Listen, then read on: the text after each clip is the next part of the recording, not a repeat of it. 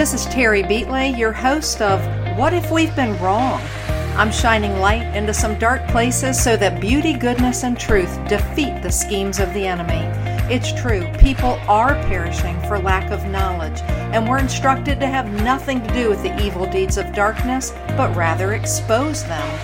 That's what I do on What If We've Been Wrong rethink, explore, and uncover some hidden truths so that more people can experience an abundant life and the joy of being set free from the shackles that hold us in prison. Welcome to What If We've Been Wrong.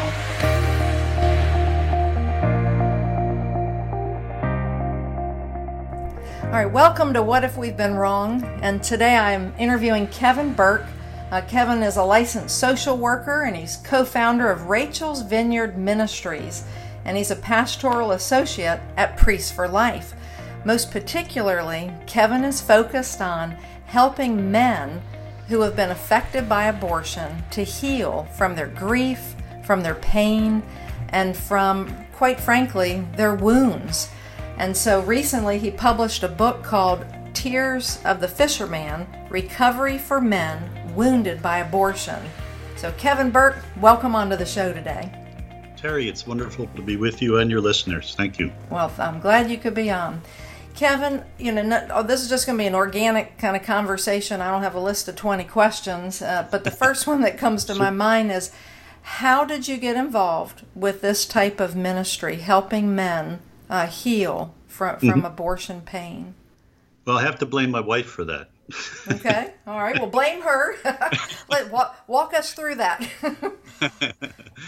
um, uh, I was, uh, you know, I graduated with a degree in social work, and I was working with Catholic Charities in Philadelphia, and I was doing, um, I was really learning how to do uh, marriage and family counseling, and I was also supervising some other workers who were doing pregnancy, pregnancy care services. And uh, Theresa was finishing her graduate training uh, at a local university here. So, you know, if you're in graduate school for counseling or social work or that kind of thing, an important part of your education is an internship where you get, you know, real on, you know, grassroots uh, frontline experience in your field. And that really helps you to, in that process of, you know, taking theory and applying it in real life, you know? Mm-hmm. So, uh, one of her internships is at a well known international uh, eating disorder clinic here in the Philadelphia area. And she, one of the uh, nights in her group, and now keep in mind in a group like this, you know, you're you want to get at what's eating at you, that you're dealing with uh, your, you know, what emotions or pain or trauma in your past or in the present uh, leads you to deal with your your uh, your pain and anxiety by uh, you know purging or vomiting or using laxatives or the various behaviors that accompany eating disorders. And so you know they talk about anything, right? Mm-hmm. So one subject, one evening, the subject of abortion came up in the group, and uh, you know it, it, it. turned out to be like a bomb going off. You know, it turns out that uh, you know a vast majority of the group had experienced abortion, and there was a variety of responses. Some wanted nothing to do with talking about it; they wanted to avoid it. Uh, others, uh, it was a very reactive, emotionally reactive topic, and there was cursing and some feminist rhetoric about, you know, uh, you know, directed against uh, men. Because in this particular situation, how the issue came up was that a, a woman was sharing that she was involved, uh, she had a child, young child. She was involved in a relationship with a guy, and there was an unplanned pregnancy. And she had an abortion, but she uh, did it against his wishes. He did not want the abortion to take place. And so he was very, very angry about that, which is quite understandable. Yet he dealt with his rage and anger in a very destructive way. He would, was calling her on the phone and calling her a killer and saying these very mean things to her. Mm-hmm. And of course, this was upsetting her very deeply.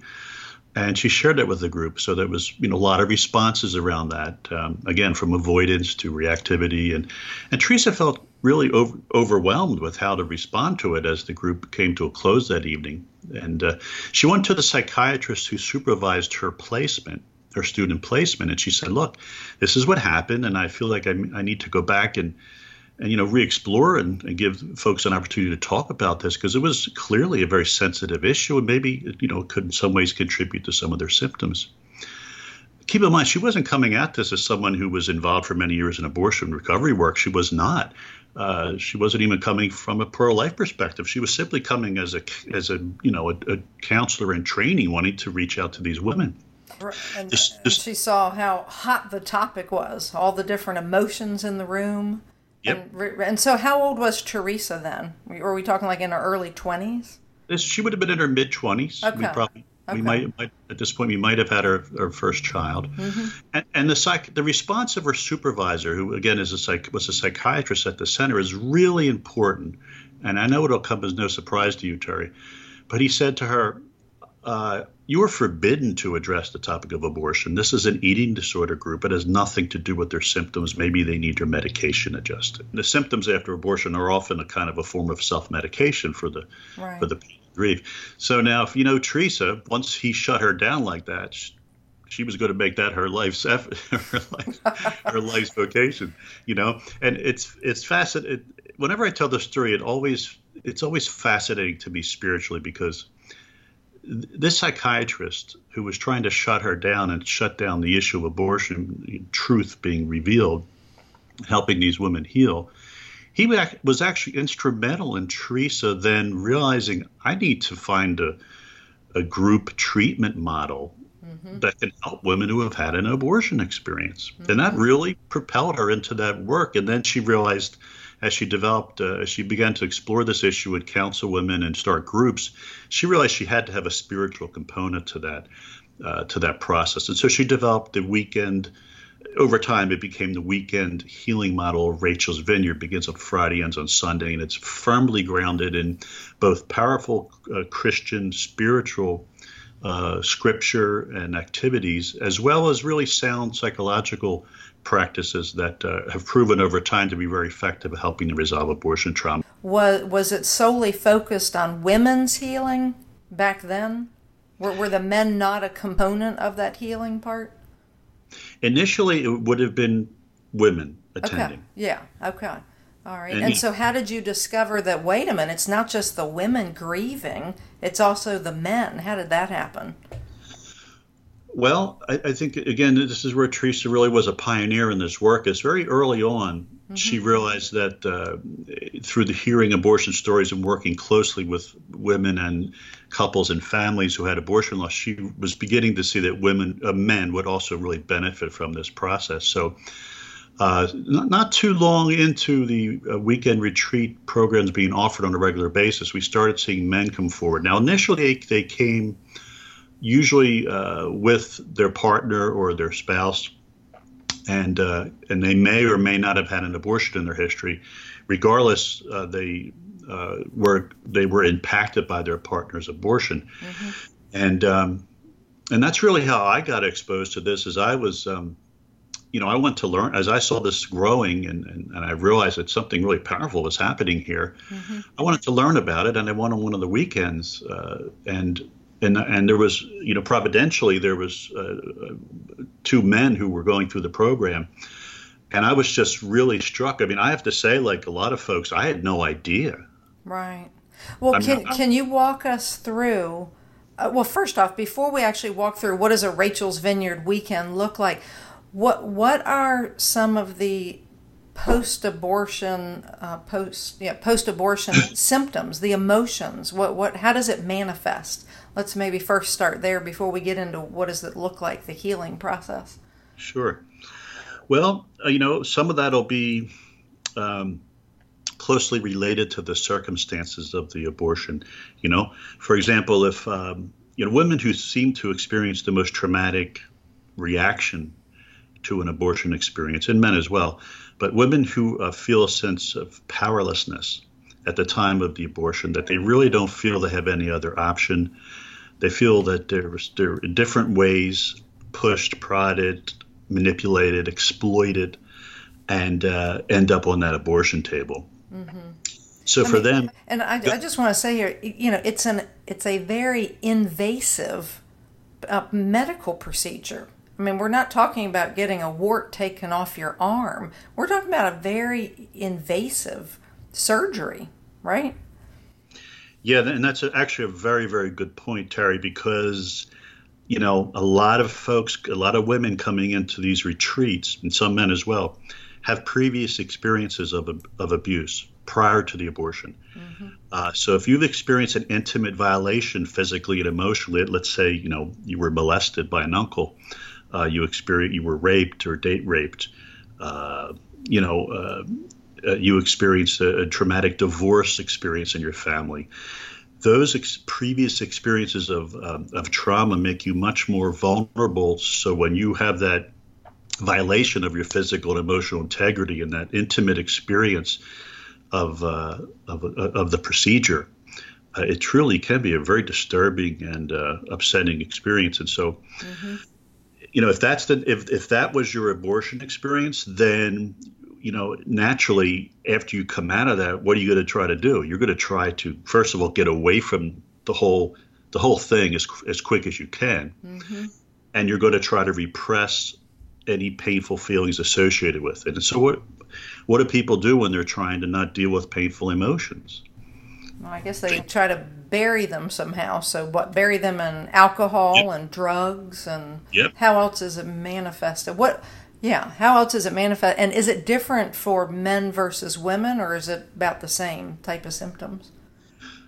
Well, for men, oftentimes when they get to the point, uh, it takes a long time for often for them to even recognize how it's injured them. Mm-hmm. But for men, they're injured in a unique way in that uh, they've their failure to uh, to stand up and protect the child from death their participation in that child's death, oftentimes uh, moving their partner in the direction of abortion, even if she's not there yet, they're often instrumental. And 90, Dr. David Reardon's research indicates that 95% of abortion decisions, the man plays a pivotal role in the woman's decision to abort. So that initial experience for him uh, and again, he he may quickly get away from this, and may even be un, not quite aware consciously of this. But in recovery, we see that this is absolutely true, and it's true with every man. There's a sense of deep-seated shame and guilt mm. because they're violating something fundamental to their nature as men, regardless of the circumstances of the pregnancy. Right. You know, of course, more so in a in a longer relationship, but regardless, you're violating something fundamental to your identity as a man. So there's shame and guilt associated with, you know, denying your your God-given uh, duty to protect that child. Mm-hmm. Later, men can really be also experience great shame when they understand how abortion has wound, wounds women. But right. sometimes they, they don't even get to that. But that's that's kind of some of the some of the ways that men are. Uh, are hurt by that. Mm-hmm. And I just feel compelled to say this right now because I'm hoping there are many men listening to this interview right now, whether live or in its recorded podcast state.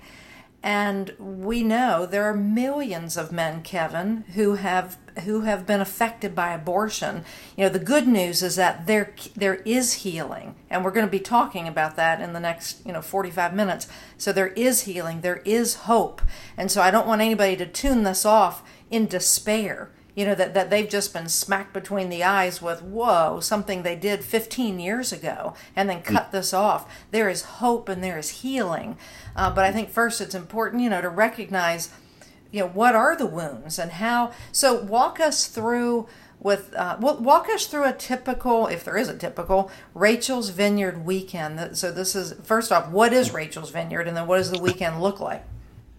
Well it's really, it's really, and I'm glad you said that because you know I wouldn't be in this work for so many years if it was such a, um, you know, such a just being at the crucifixion. You know, right? it's very much a ministry of, of, reconciliation and resurrection and joy. Yes. Um, yep. So, uh, but you know, uh, the Rachel's Vineyard weekend, it's really. Um, it's really an amazing process. I, in fact, I just served as a, as a counselor on the retreat team in Doylestown at Our Lady of Czestochowa Shrine, and we have we just had a weekend of uh, of healing, and so it begins on Friday evening, and the important aspect of Friday is really establishing a sense of group safety because people are coming in oftentimes just not having dealt with this for many years and just reaching a point in their lives where they just for various reasons feel called to deal with it and, and bring it uh, bring it to find it see if there's some way they can find peace. And so they come in oftentimes very scared um, sometimes angry, just and a lot of pain starts surfacing. So the first thing we do is, is uh, Theresa develops some really beautiful living scripture exercises that are used throughout the retreat. And these exercises, you, you really enter into the scripture story. So, for instance, there's the uh, women caught in adultery, and men also connect with the story. Can I cut in here, Kevin, just for a second? I'm trying to imagine these people coming in, and I'm I'm not imagining you know ten people walking in the door and they're hop skipping and jumping. I'm picturing people walking in with their heads hung down to a certain degree and just feeling scared, intimidated.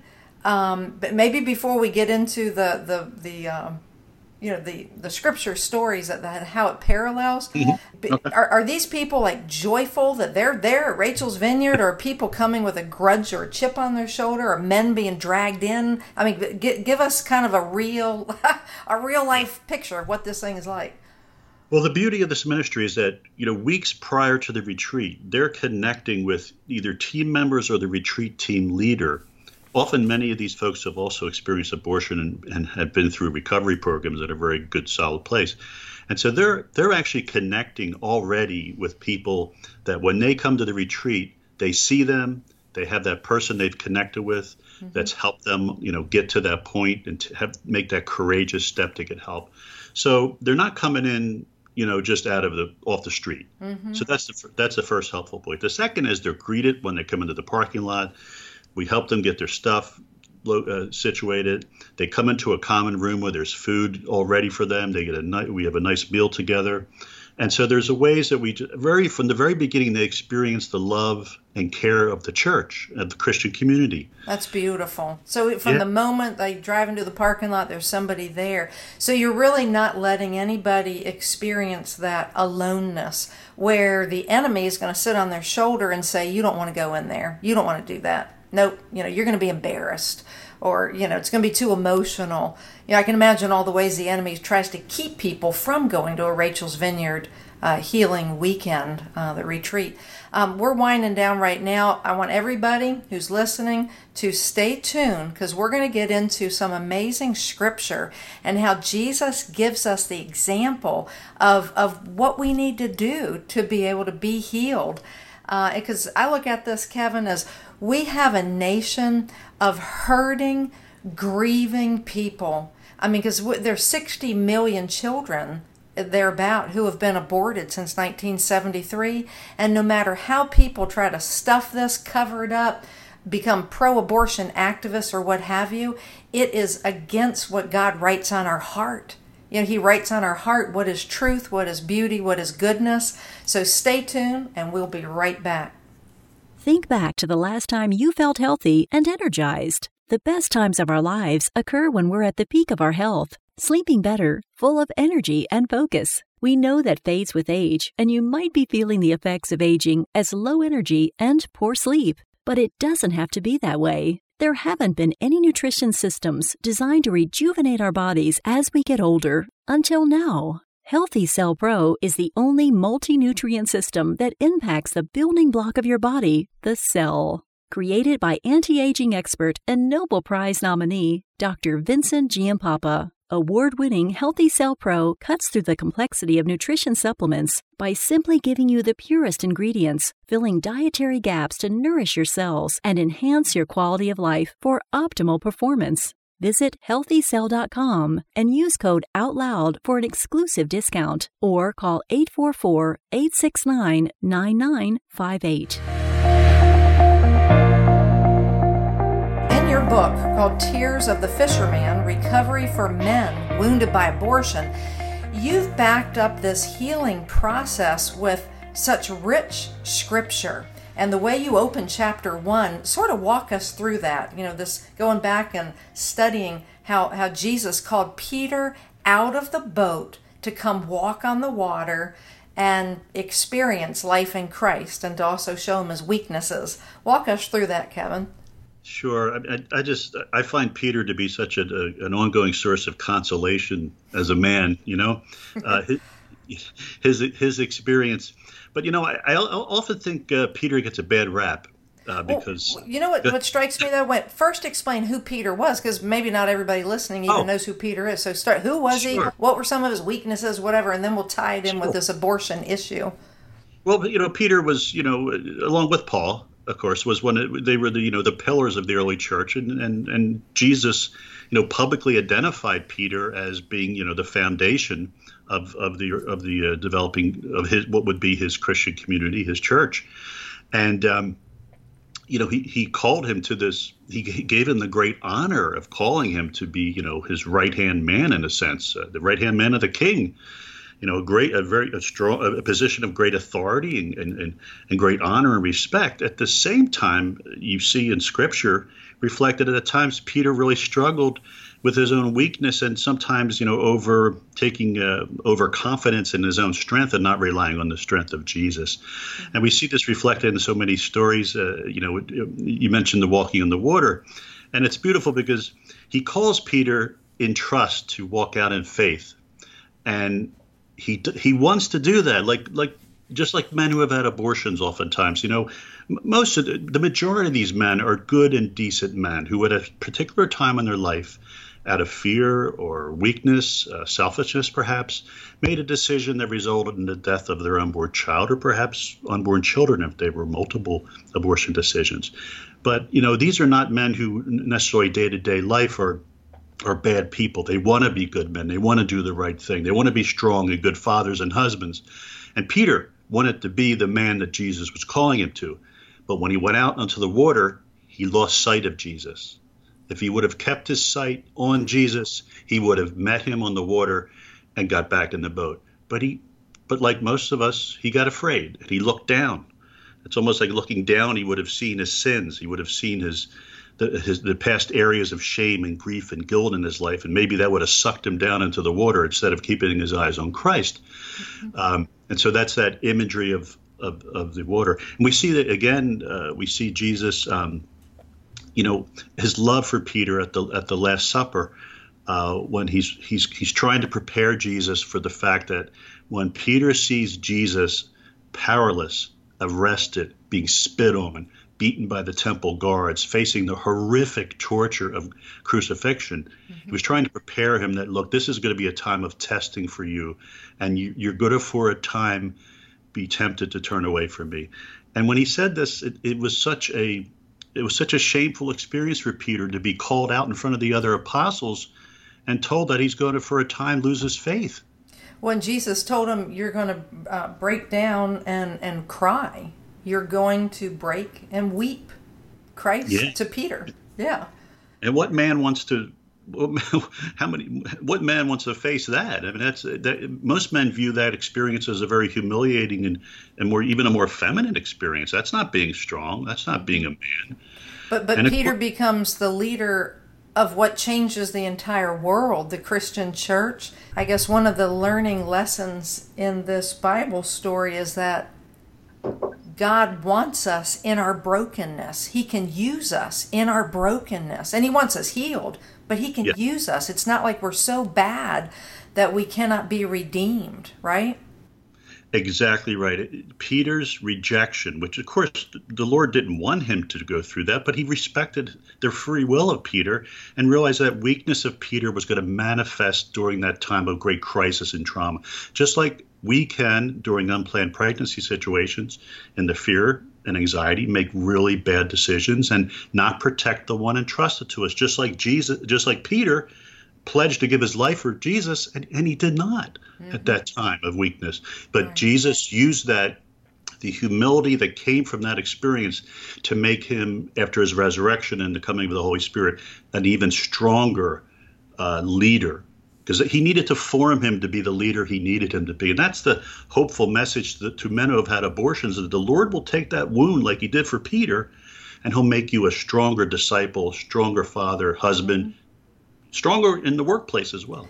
And I'm just curious here. I'm looking in your book, and, and you said, however, Jesus also saw, saw those areas of Peter's heart and soul that would require a painful infusion of humility to soften his pride and allow him to honestly face his weaknesses, fear, and mistrust.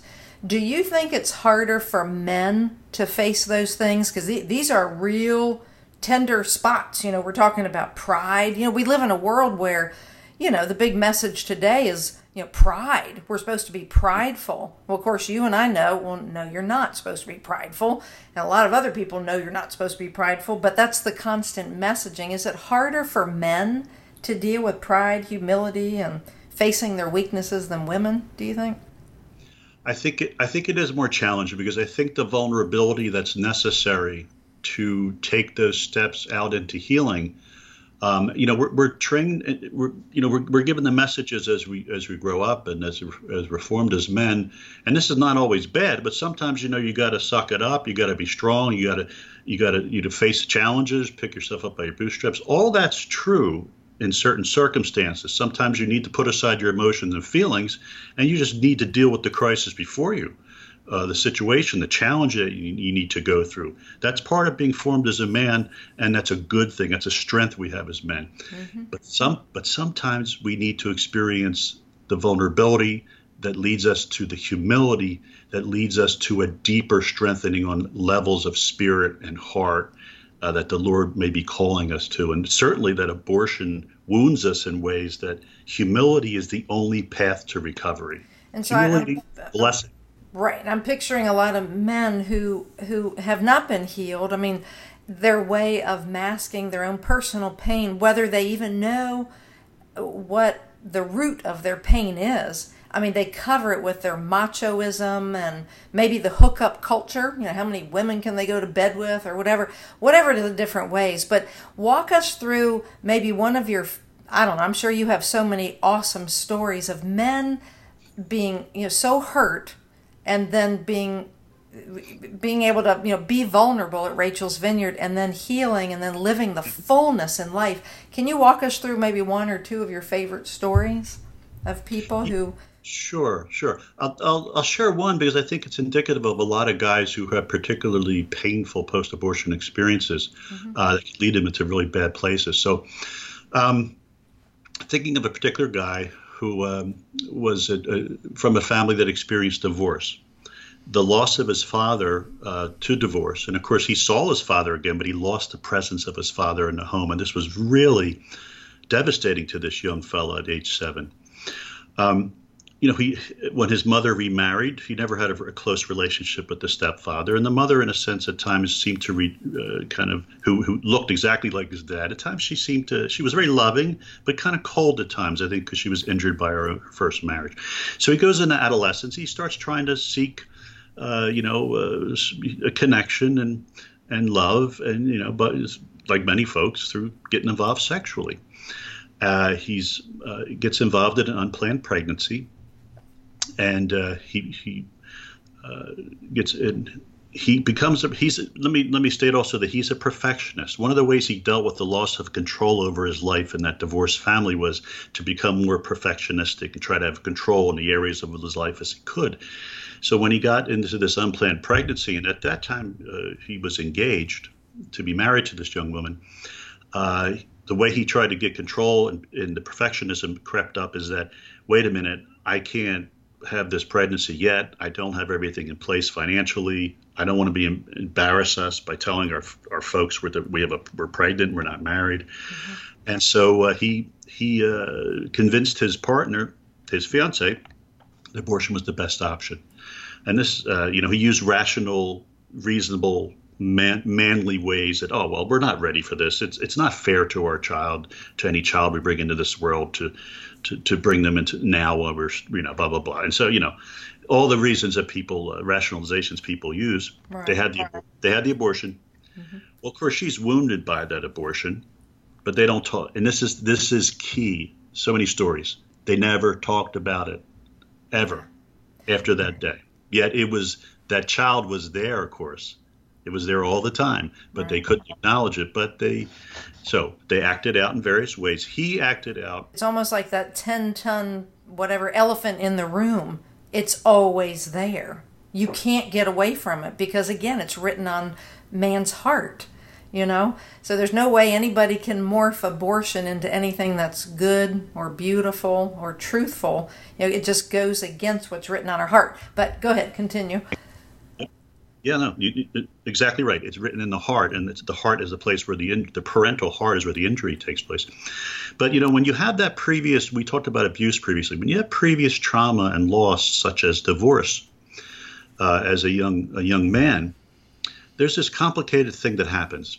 And I saw it also working uh, in Rachel's Vineyard in a prison environment where there's a lot of father abuse, neglect, and rejection and abandonment among the men I, I was dealing with. When you experience that emotional loss as a child, even a sense of being emotionally aborted, you know, you had this family, and then there's this emotional abortion or emotional pain, and rejection that you experience as a child. And then you participate in the rejection of your child as a father you have this complicated experience of being both perpetrator and victim. I have never thought about it from that perspective. And you know, now we live in a country where what is it like 50% of marriages end up in divorce? Wow. Yes. Yeah, and, uh, and and when there's not divorce, there's often some sort of there's often a, a experience of molestation, or uh, a physical or emotional abuse, or or sometimes the worst abuse a man can a young boy can experience is a father not affirming or acknowledging him. Mm-hmm. So you bring that into the abortion experience, and you have a very complicated emotional soup that uh, you know that comes forth, and uh, and so you, you know men act out on that, and they act out on it by becoming workaholics, by looking at pornography, uh, by drinking, by having you know affairs, uh, by sabotaging their life. You know, deep down they know that they are they were the the victim has become perpetrator, and they punish themselves or they they uh, they lash out in anger at their partners or wives and, and and and try to make them feel like they're crazy and and they're the they're the problem. And when they in fact are the ones that have the very serious grief and pain they're not dealing with. So there's very various ways that even in cases where a man fits that scenario is not necessarily acting out in ways that are destructive there's still a, that deep-seated shame and guilt that's probably leading him to be more distant in his relationships and not as intimately involved in his role as parent and husband and father and certainly not in where he's called in his church community to be a leader and a spiritual leader in his family. He's compromised there because of the abortion, often. Mm-hmm. Well, finish walking us through. You were telling us about the this young man and who mm-hmm. goes through Rachel's vineyard. D- does right. he is he able to see redemption and healing and experience this whole reconciliation? Well, th- th- this is what's so beautiful about this this how the Lord uses this wound, like He used the cru- crucifixion. And I, I, and my chapter in my book, Tears of the Fisherman, on prison ministry also reflects this really powerfully. The experience of abortion recovery for men and women is reconnecting in love as the mother or father of that unique child or children that were aborted. The, developing a spiritual relationship with that child and this is an experiential process that Holy Spirit facilitates. It's, it might sound a little weird to people who haven't ventured into this yet, but when you come out on the other end of it, you realize the truth that you never, you were never not the parent of that child, and you can re- reconnect in a spiritual relationship in this life with the hope of eternal uh, reunion in the afterlife.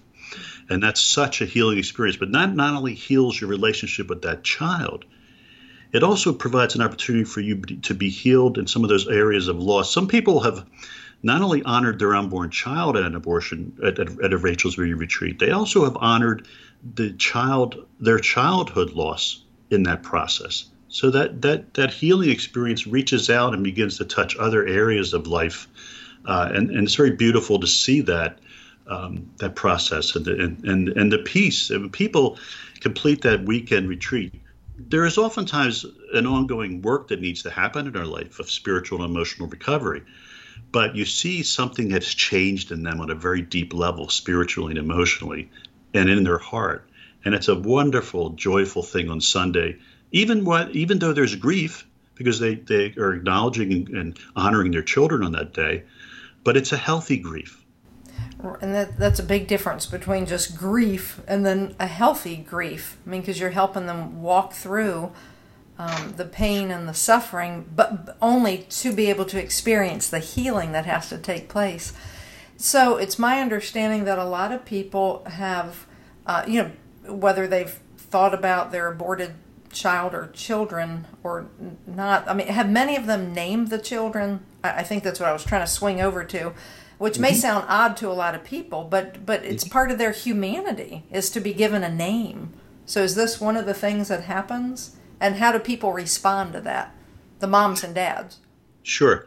Uh, sometimes that that might occur prior to the uh, to the retreat weekend if they've had a, you know a, relate, a spiritual uh, direction of some sort where they've kind of done some preliminary steps. But um, oftentimes, it it's something that happens on the retreat as they because the process allows you to first access your painful emotions safely. Mm-hmm.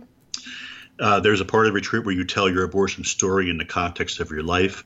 So there's a lot of preparation that takes place spiritually and emotionally that gets you open, that allows your heart to heal to the point where it's open to the reality of that child's life. So there's a natural process that gets you to the point on Saturday afternoon and early evening where you're going through some really beautiful exercises involving candles and water from the well of Jacob and and the child is named in that process and there's a meditation where you encounter your child with the lord and uh, it's all a really a, a quite an I have to you know really credit my wife Theresa and inspired by the Holy Spirit developing this very beautiful process. And but your experience though, men going through this because I, I, don't want any man to think, oh, that's just a girly girl thing to do.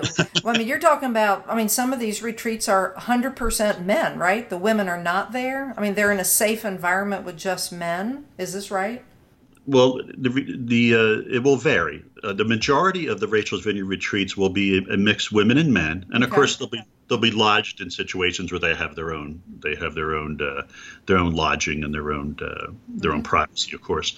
But uh, there are there are groups that are just men. For instance, the one that's offered in in in, uh, for, in the prison ministries in Florida, for instance, by the uh, they would be all male groups. Right. Okay. And with that idea, we're going to stop right here, take a break, and then we're coming back and we're going to talk about Rachel's Vineyard and what's going on in down in Florida and perhaps other locations, as far as I know, uh, with men behind bars and what Kevin, as well as some other uh, folks, realize that the men behind bars have something in common, and it's called abortion and we'll be right back.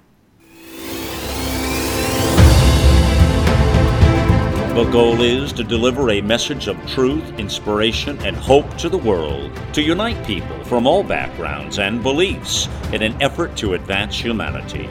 News blogs, informative podcasts, and entertaining videos. It's AmericaOutloud.com, where the conversation never ends with 24 7 streaming on our free apps on both Android and Apple. Welcome to the new era in communications America Out Loud Talk Radio.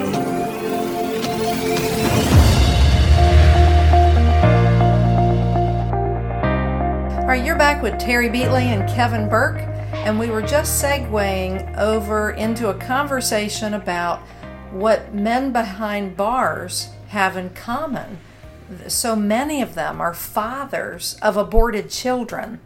Uh, Kevin, explain how you and some other folks stumbled into this information and what's going on as far as uh, the, the healing, the healing that's taking place in prisons across America. Sure. Well, Donna Gardner, a, therapist, was um, involved with, for many years with Rachel's Vineyard Ministries, and um, she was working with the Diocese of West Palm Beach and she approached the uh, deacons there who were doing prison ministry and and said, you know, I, you know, I'm seeing on the Rachel's Vineyard retreats that men are also really deeply impacted by their experience of abortion loss. I wonder if this is something that you might want to think about introducing into prison. And of course, this guy, this guy, this deacon, he's a grizzled veteran of prison ministry. So you can imagine the stuff that he sees and deals with. He knows what these guys are coming in with, the lives, uh, their lives leading up to the criminal activity, et cetera. Mm-hmm. So he's kind of like, you know, well, I don't know. You know, we're dealing with a lot of other stuff. I mean, I, I don't, you know, really know if this is something we really, really can focus on. He said, but, you know, but to his credit, he he went away from his meeting with her, and, and again the Holy Spirit being involved here as well. He started thinking about. it. He says, "All right, well, I'll go to my two chapel services in the two prisons that I maximum security prisons. Keep in mind, these guys are in for murder, uh, you know, sexual assault, drug stuff, you know, like you know all kinds of serious crimes." Mm-hmm. And uh, he goes to two chapel services, and there's you know it's roughly between the two uh, services maybe hundred guys and he just said he just does this anonymous poll using you know some bits of paper and says you know I just want to know were you involved in an abortion at some point and do you think it's had a negative impact on your life? Uh, well, it turns out that 90% of the men responded uh, yes. 90, and yes. 90%. 90%. That's incredible. 90%. Because, of course, right now I'm thinking, oh, you know, people want abortion to remain legal and all this. Well, little do they know that it's a precursor to ending up behind bars. So walk us through this. Well, in fairness, I'd have to say that uh, that is the, there are. I did come across situ, a situation where it was actually the key event. It's often a it's often a contributing factor, along with other other uh, issues, particularly related around father rejection, abandonment, and mm-hmm and just some of the violence and uh, chaos that you find, in, in particularly in poor communities. But um, so. Uh, yeah, you know, so he he went back to Donna, and to his credit, and, and they started the first, uh, you know, Rachel's Vineyard uh, for for male prisoners, and they adapted it, uh, you know, so that it would be in a support group format. They couldn't do a weekend retreat. Mm-hmm. So they did it over the course of 10 or 11 weeks. And they also incorporated some exercises from, um, I think, uh, Forgiven and Set Free, which is a, a, wonderful Bible study. There's a couple great Bible studies for men as well Save One, Sheila Harper's program, and Forgiven and Set Free. Uh, I think the version of that for men is called Healing a Father's Heart. Uh, so they're also great, uh, you know, men only support groups that I would highly recommend. Mm-hmm. So, um, you know, and as they as they began this process, as they began to have the men go through the program, they started developing guys who came forward and said they would want to serve on team and be part of the team that leads the retreats. And that's where I got involved because wow. I started. That's I started, exciting. yeah.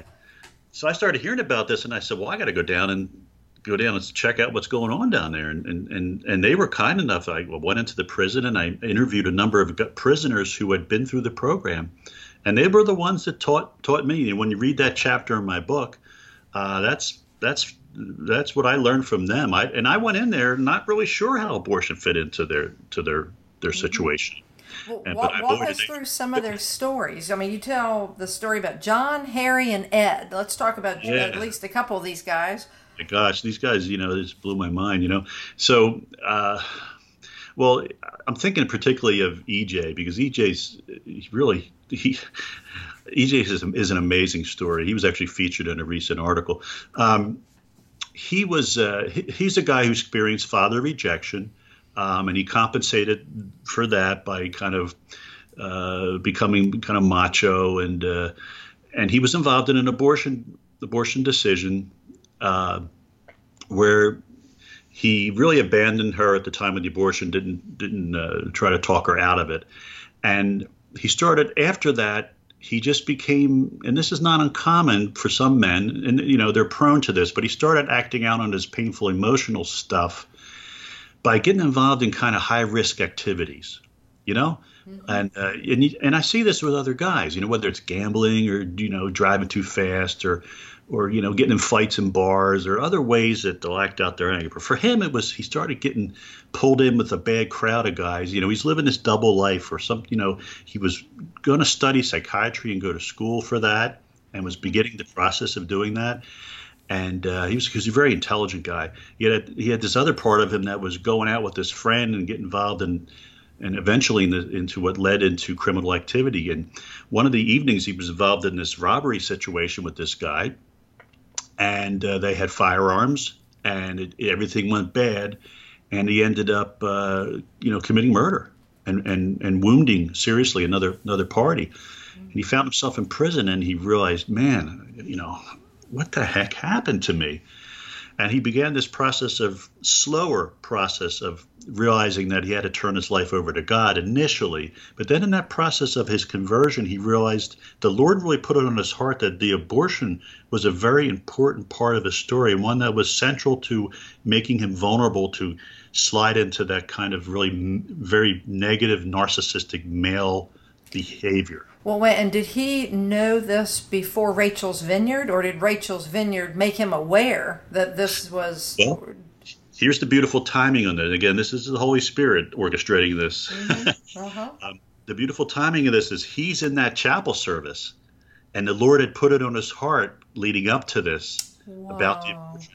Wow. And when when when that when every when he started seeing that other when he realized that he wasn't the only guy that that was impacted by this, he could tell, you know, as they were doing the survey, that other men, and he learned later of the percentage, and it confirmed for him. It gave him the strength to be able to. And then when they then they said we're bringing a Rachel's Vineyard retreat to the prison, he was he signed right up, and then he became a leader. And through his experience of recovery and reconnecting in love with his unborn child, which he understood as a daughter, and he named his daughter. Aww. And uh, and developed that spiritual relationship, restored his relationship as father of that child, um, he has become a real spiritual leader in that prison.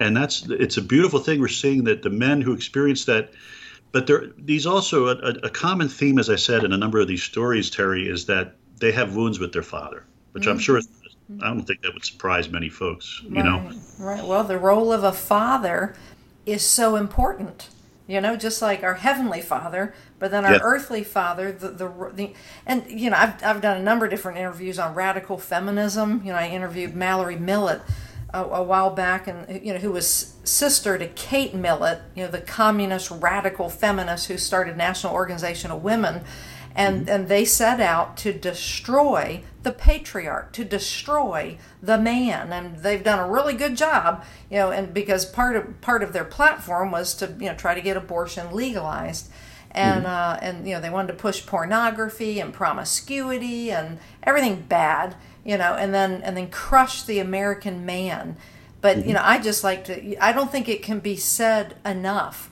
that fathers are so important I don't care what the law is right now about Roe v. Wade. Okay, abortion's legal. A woman can go have an abortion, you know, regardless of what the father of that child thinks. I believe, Kevin, the day is coming. Roe v. Wade will be overturned, and mm. men's role as fathers and protectors of, of their wives, their girlfriends, and their children will be restored and respected. You know, yeah. so I just think it's so sure. sad that the, you know that the this whole lie of radical feminism has stripped the man of that.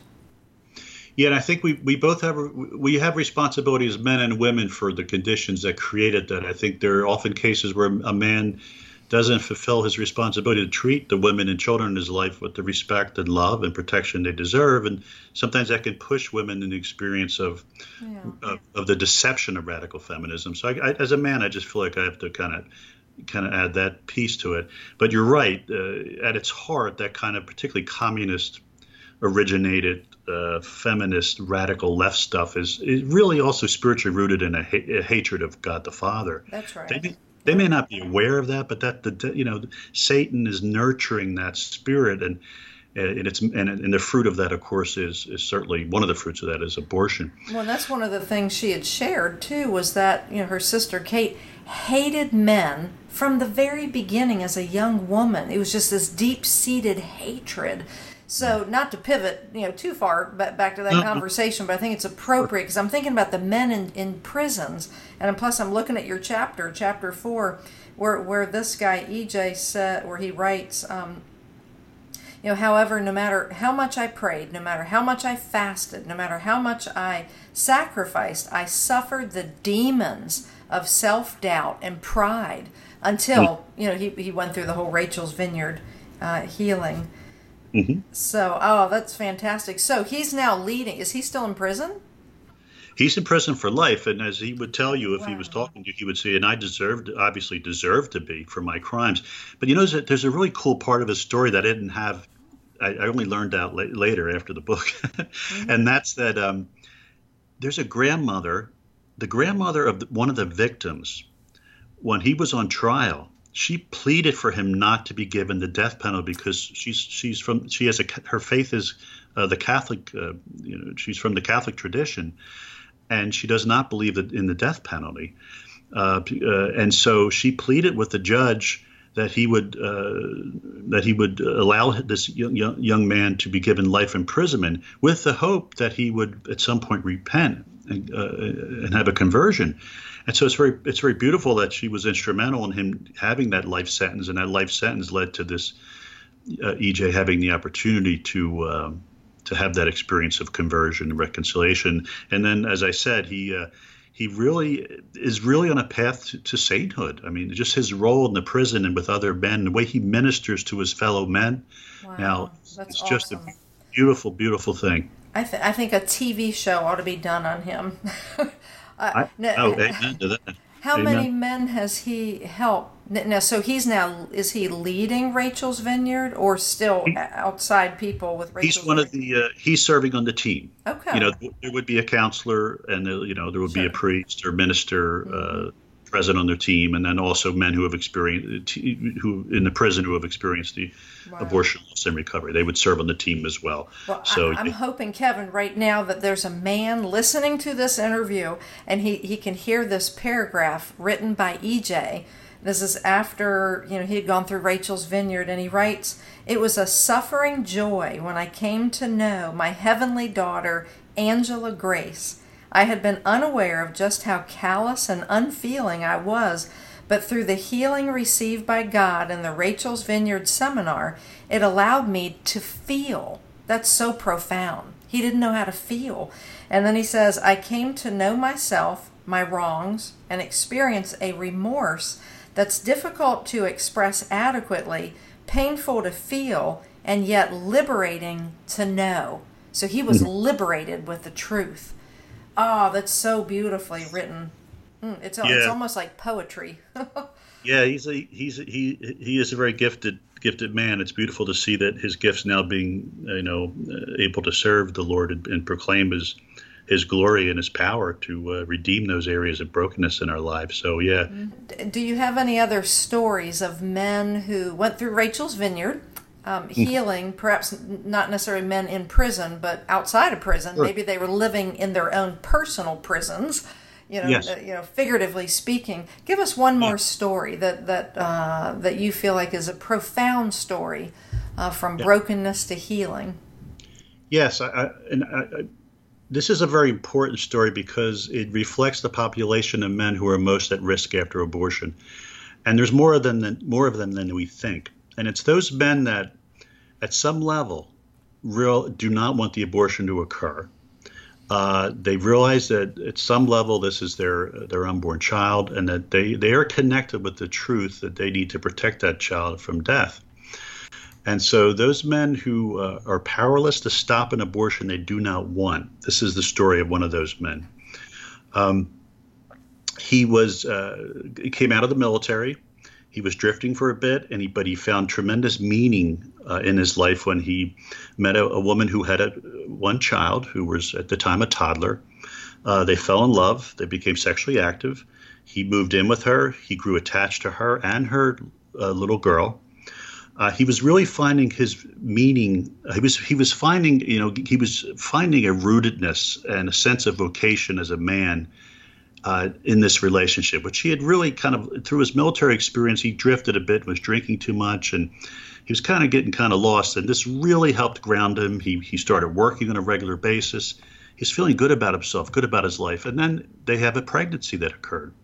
It was unplanned, but they were living together and love one another, you know and for whatever reason and it's it's possible maybe she this woman had a past abortion that was feeding this anxiety but whatever uh, this woman decided after initially being excited with him for the pregnancy um, then feeling like you know what i'm not really ready for another child at this point and she started you know retreating into a pro-abortion position he was horrified he did everything he could first gently and then forcefully, you know, not abusively in any way, but forcefully said, "No, look, I'll, I will pay. You know, I'll, even if you don't want to continue the relationship, I, I will take this child. I will parent this child. I'll take care of the child financially." Um, regardless, uh, she would not listen to him. And he learned actually from her sister. Uh, she called, the sister called and said, You know, I want you to know that I took her for the abortion and it's, it's over. Oh, that's and devastating keep in mind the sister is an accomplice in the abortion decision, which we haven't touched on, but there are many, many accomplices in many abortion situations. But let me stay focused on this guy. So he gets that news. He goes to a bar, drinks himself, you know, into trying to numb himself. He's out in the parking lot of the bar and he's screaming at the top of his lungs in, in anger and rage and grief. Mm. Uh, the story is in the book, so I'm going to just give you the short version. He eventually finds himself with pill a, a, bunch of pills in his hand from a psychiatrist who had given him sleeping medicine to try to medicate him because he was just distraught with anxiety and depression and was hospitalized at one point. He has the pills in his hand and he's about to take them and kill himself. And all of a sudden, this sense of God's presence comes over him and a, and a sense of the light of God comes over, you know, comes into his mind, and he drops the pills on the ground, and he just begins to cry and weep. Oh. Mm. And eventually, praise be to God, he found himself in, uh, in, in he read uh, Dr. Catherine Coyle's book on men and abortion was very helpful to him.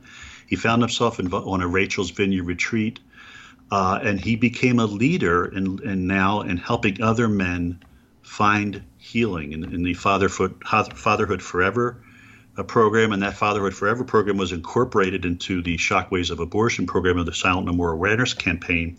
He, so that's something that's become a cornerstone of our outreach to men because of this man's healing. But, you know, maybe a man doesn't uh, take the suicide attempt, but he may be killing himself in other ways, slowly. Absolutely. And that's a that's a super touching story and it's happened to millions of men, millions of men in, in these United States.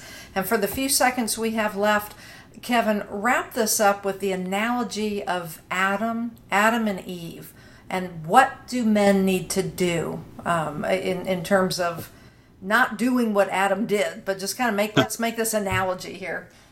Well, the analogy is, is the is the situation in the garden where Eve's facing not not really a snake, but the serpent, which is Satan. She's facing a diabolical, very intelligent, cunning force, and when she's facing that temptation, Adam is silent. And you know, of course, he needs to be between her and the serpent.